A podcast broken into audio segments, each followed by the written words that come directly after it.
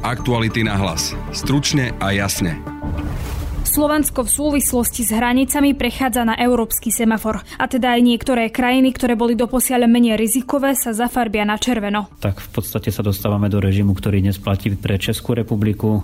Inak povedané, ak sa niekto bude vracať z Rakúska, bude musieť mať nie viac ako 72-hodinový PCR test. Ako to bude s antigénovými testami na hraniciach a budú platiť pre úplne všetkých? Ak by sme mohli mať e, testovacie centrá na hraniciach, tak si myslím, že tieto testovacie centrá by sa v čase, kedy väčšina krajín okolo nás e, sú červené krajiny, rizikové krajiny, využívali len pre tých, ktorí majú výnimky. Na to všetko sme sa pýtali štátneho tajomníka ministerstva zahraničných vecí Martina Klusa. Odhalili sme hneď niekoľko slabých miest, e, aby sme mohli takéto niečo realizovať. Tie slabé miesta pochopiteľne súvisia s kapacitami.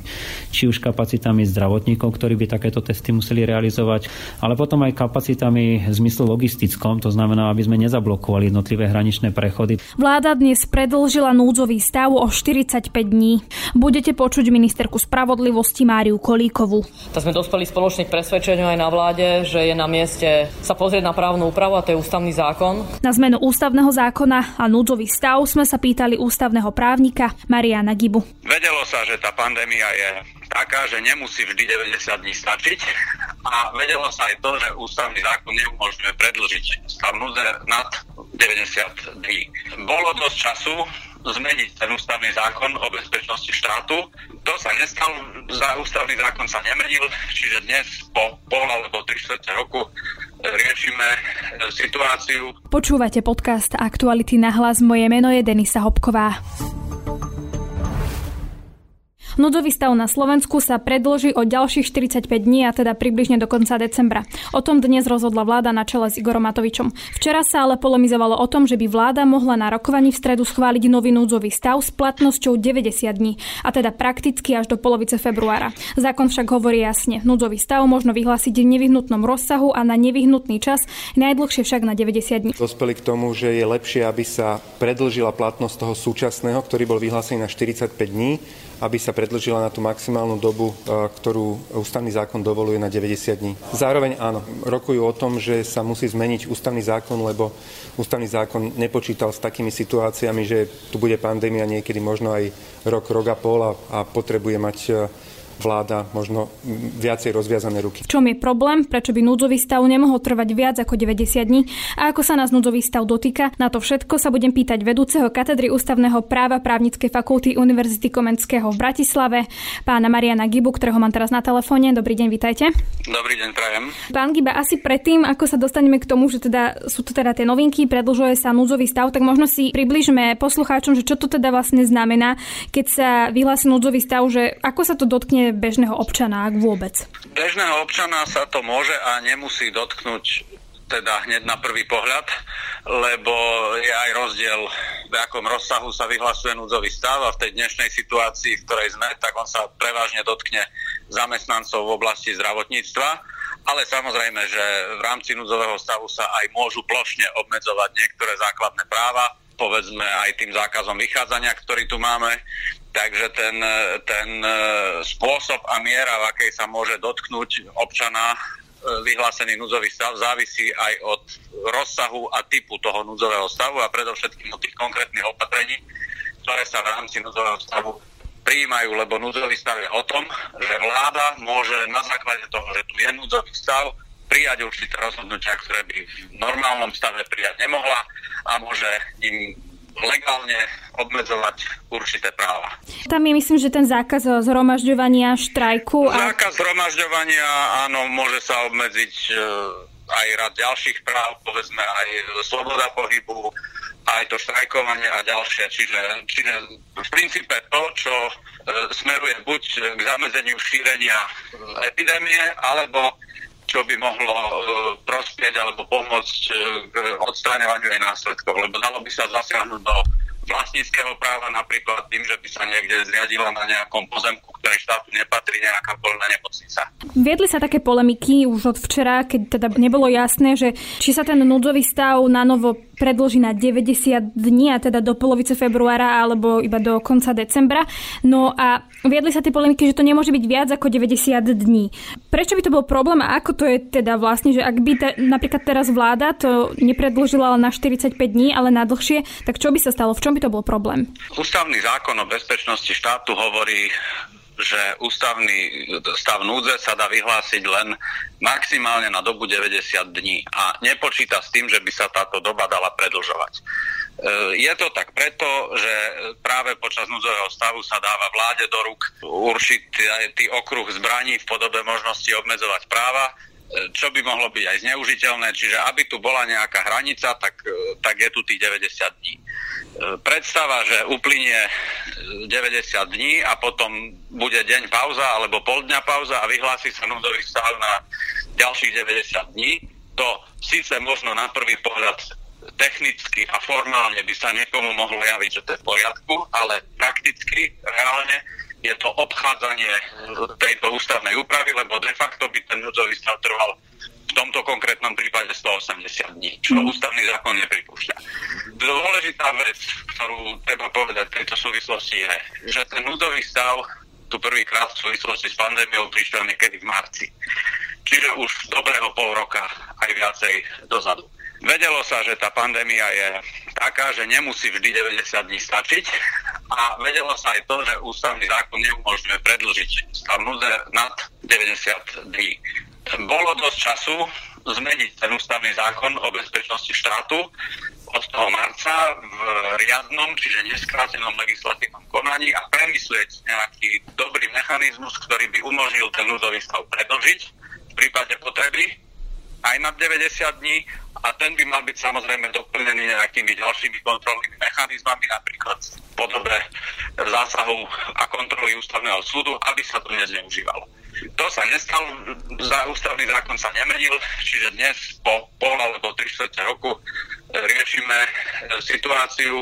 Ministerka spravodlivosti e, Maria Koliková dnes spomínala, že mohlo by dôjsť k zmene. A môžem potvrdiť to, že na vláde sme teraz prijali e, uznesenie, na základe ktorého núdzový stav zo 45 dní sa mení na 90 dní. Samozrejme sa zaobrali aj otázkou, že z ohľadom na to, čo táto pandémia znamená a v akej dobe sme schopní vlastne jej čeliť aj s ohľadom na opatrenia, aké možnosti nám dáva daná právna úprava.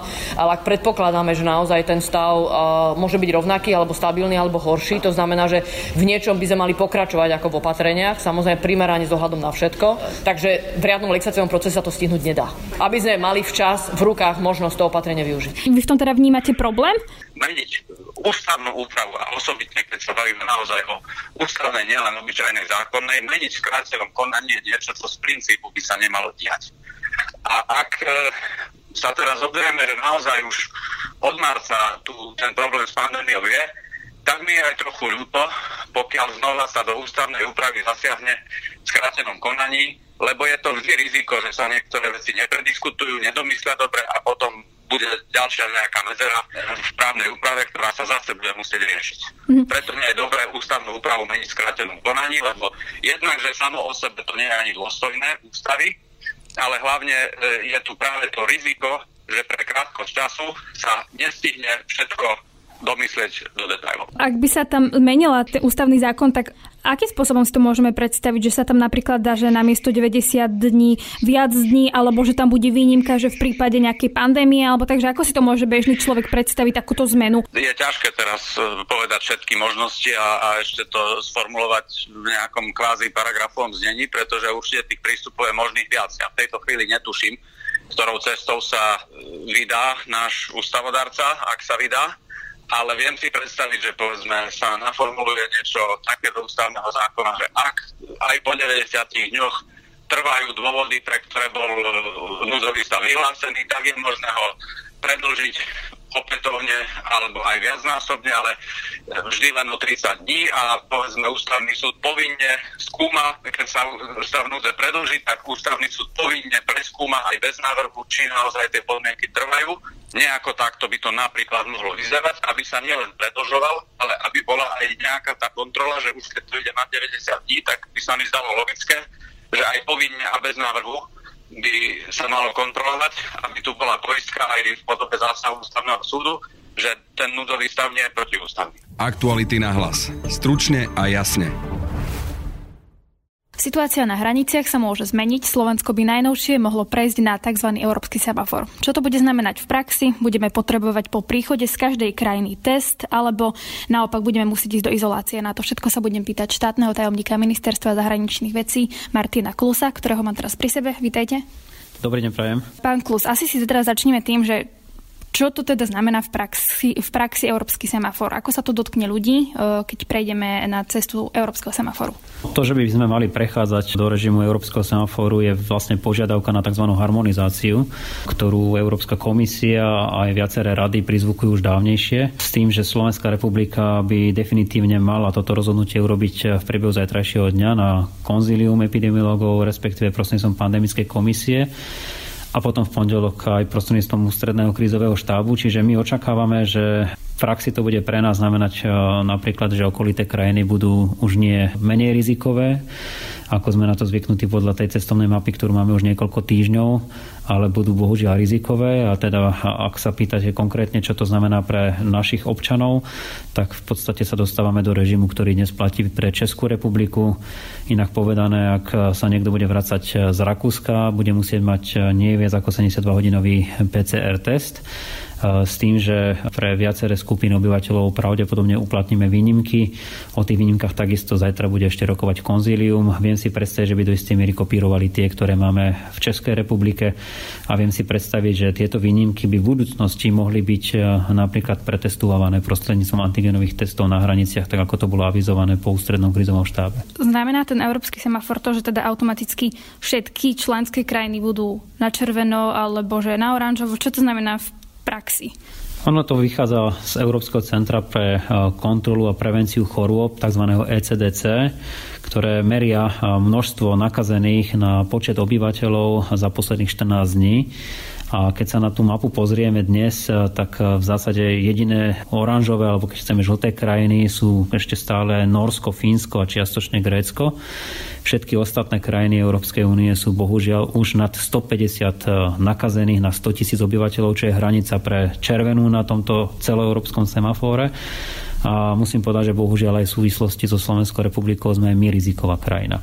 Preto napríklad Česká republika, ktorá už prešla na toto ECDC, e, od pondelka zaviedla e, režim na československej hranici, ktorý tiež predpokladá negatívne PCR testovanie nie staršie ako 72 hodín. Sú tam nejaké drobné výnimky na tranzit, sú tam nejaké drobné výnimky na krátkodobý pobyt. My sa nimi budeme tiež zaoberať.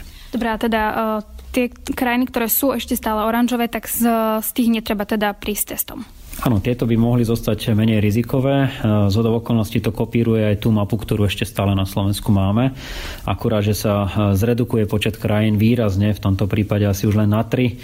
Možno ak by sme prižmurili všetky oči, tak ešte by sa tam zmestilo napríklad Lotyšsko alebo Estonsko.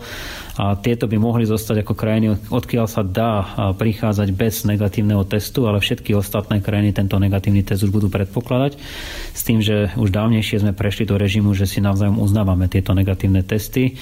A, a teda ktokoľvek bude prichádzať e, z ostatných 26 krajín Európskej únie, e, by mal mať test zrealizovaný z tejto krajiny Európskej únie alebo e, bezprostredne pred príchodom napríklad z rakúskeho letiska Švechat alebo niektorých ďalších miest, ktoré dnes aj komerčne testujú.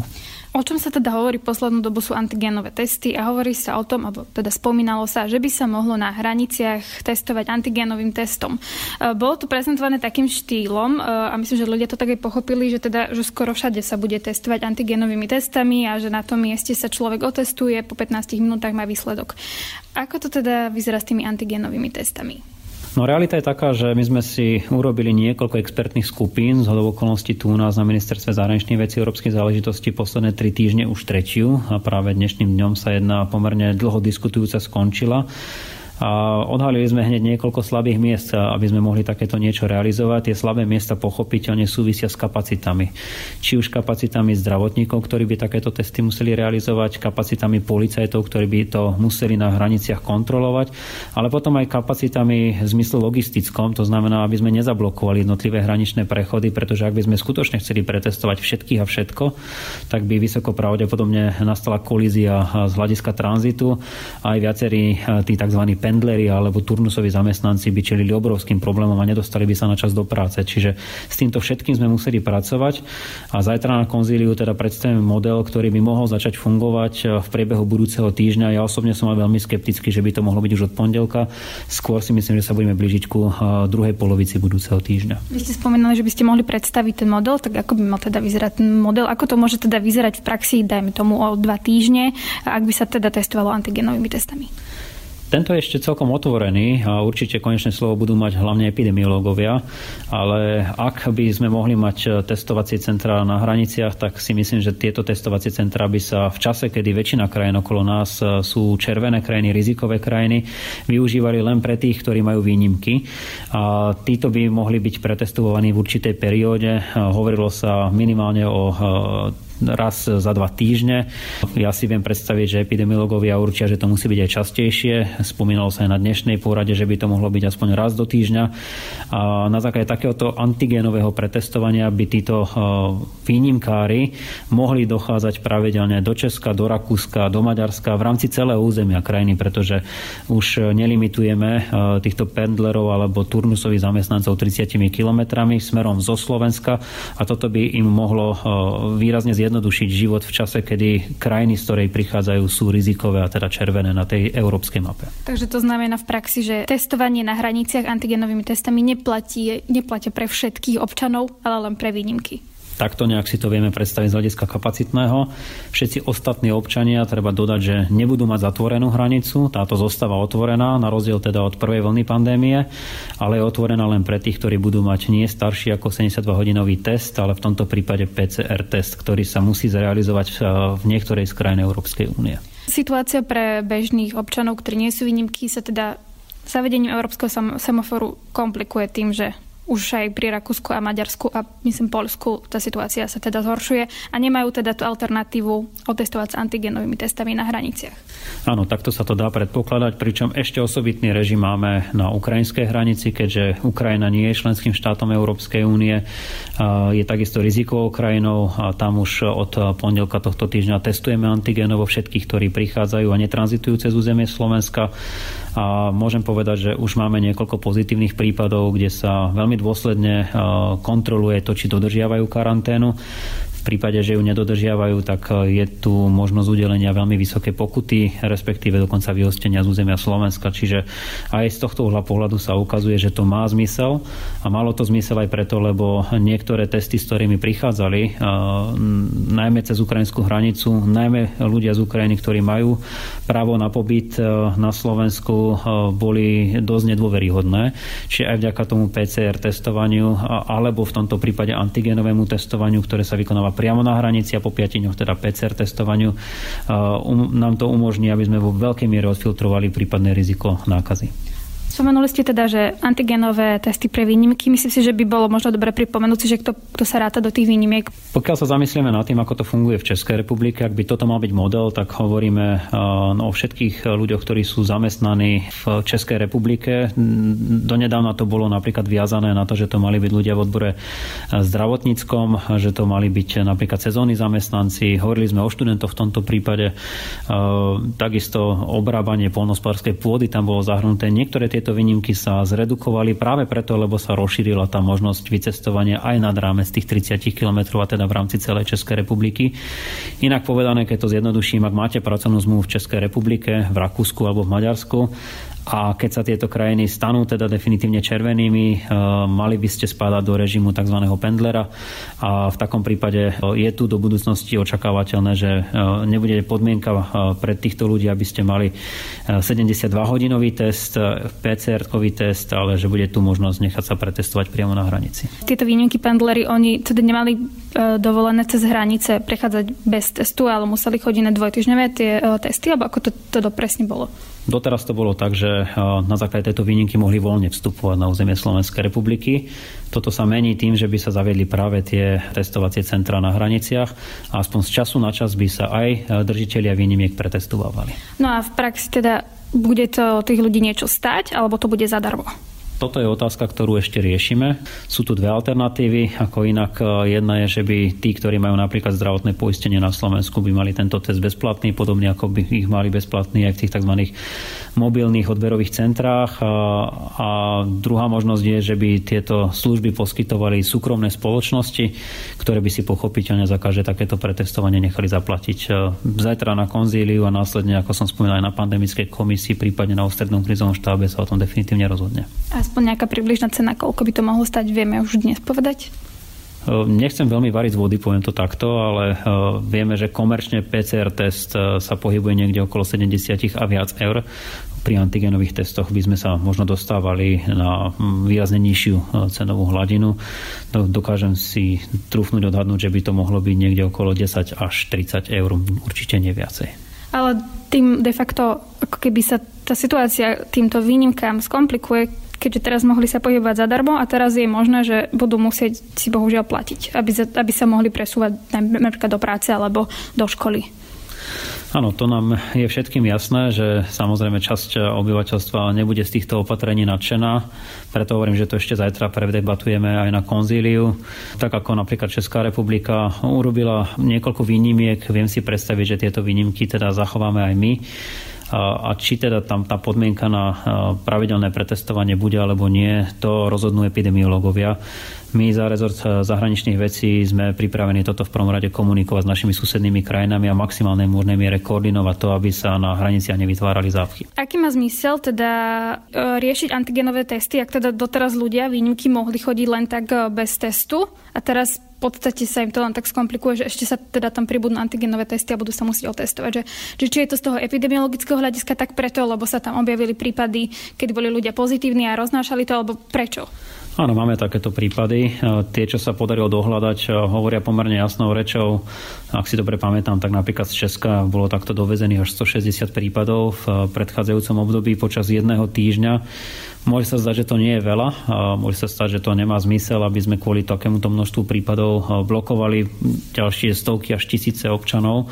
Na druhej strane, ak medzi tými 160 bol nejaký super roznášač, tak to môže mať zásadný dosah na epidemiologickú situáciu na Slovensku. Čiže nebudem klamať, je tu pomerne veľký uh, politický tlak na to, aby sa prísnejšie kontrolovali hranice v čase, keď sa pretestovala celá populácia na Slovensku a jednoducho ten tlak musíme nejakým spôsobom reflektovať aj v rámci ministerstve vnútra, zahraničných vecí, zdravotníctva a niektorých ďalších, ktoré sa s témou hraničného režimu musia zaoberať. Ak napríklad sa to týka aj teda študentov a boli by tie výnimky, ktoré by sa museli raz za dva týždne otestovať, e, malo by to byť teda na hraničných priechodoch a dajme tomu, že ak pôjdu vlakom, tak vieme, ako to funguje napríklad z Českej republiky na Slovensko, že tam vlak v podstate nezastaví nikde, ide, ide akože smeruje na Slovensko, tak teda akým spôsobom by sa títo, tí, títo študenti napríklad testovali, alebo ľudia, ktorí budú prichádzať vlakom a sú výnimky? Toto je dobrá otázka a určite sa k nej ešte budeme musieť vrátiť. Ja si viem predstaviť, že ak dnes sa títo ľudia musia registrovať, že vchádzajú do domácej karantény, tak s podobnou registráciou by sa mohli registrovať, pokiaľ využijú verejnú dopravu, že sa na najbližšom mieste tzv. mobilného odberového centra nechajú otestovať a toto by samozrejme aj príslušné orgány mohli aktívne kontrolovať. Tie antigenové testy, ako sme sa bavili, týkajú sa len výnimiek. Je nejaká šanca, že by sa to nejakým spôsobom časom dalo aplikovať pre všetkých alebo pre viac e, obyvateľov? Je, je šanca, že sa to nebude týkať len výnimiek, ale všetkých? Ono to vo veľkej miere bude súvisieť s tým, ako sa obmedzí pohyb na samotnej hranici, pretože nebudeme si klamať, pomerne značná časť týchto opatrení je postavená práve na tom, aby sa obmedzil pohyb na hraniciach. Nechcem sa nikoho dotknúť, ale e, v čase, kedy výrazne e, narastá počet nakazených napríklad v Polsku, chodiť na trhy do Polska nie je úplne optimálny nápad a to isté sa týka napríklad nakupovania v nedalekých e, rakúskych obchodných centrách. Čiže ak sa výrazne obmedzí počet ľudí, ktorí prechádzajú hranicou, tak ja si myslím, že sa výrazne obmedzí aj možnosť, že by sa testovalo antigenom plošne, to znamená všetkých. A vo veľkej miere to ale potom bude záležať aj od toho, ako sa k antigenovému testovaniu postavia aj ostatné krajiny Európskej únie. O tom tá koordinácia prebieha a tá komunikácia bude bežať napríklad aj budúci týždeň na samite lídrov, kde by sme si mali povedať, do akej miery sú pre nás akceptovateľné nielen PCR testy, ale aj antigenové testy naprieč celou Európskou úniou. To je napríklad uh, tá vec, že ak by Slovák vstúpil do Česka, potrebuje mať PCR test, ale aj pri návrate potrebuje mať. Čiže pokiaľ by tam bol viac ako 72 hodín, on musí prísť s testom teda tam a ešte aj otestovať sa, keď príde naspäť, čiže ho napríklad čakajú dva testy v nejakej blízkej dobe? Áno, pokiaľ nespadá pod výnimky, jednak zo strany Českej republiky a následne zo strany Slovenskej republiky, tak po 72 hodinách je potrebné si test zopakovať. Takže to sa týka všetkých krajín, ktoré sú v európskom semafore a sú červené, že ak, ak niekto napríklad pôjde na týždeň niekde, musí sa otestovať po príchode tam, ale aj naspäť.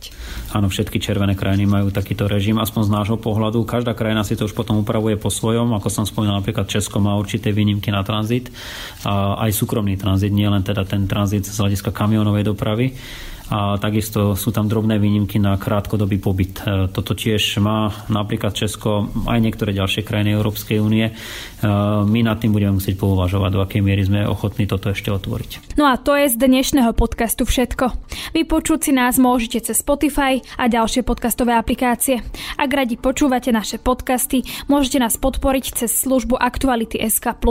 Náš kolega Marek Vagovič vydáva novú knihu Vlastnou hlavou 2, ktorú si môžete zakúpiť na našom webe Aktuality.sk. Na dnešnom podcaste spolupracoval Matej Ohrablo. Pekný zvyšok dňa želá Denisa Hopková. Aktuality na hlas. Stručne a jasne.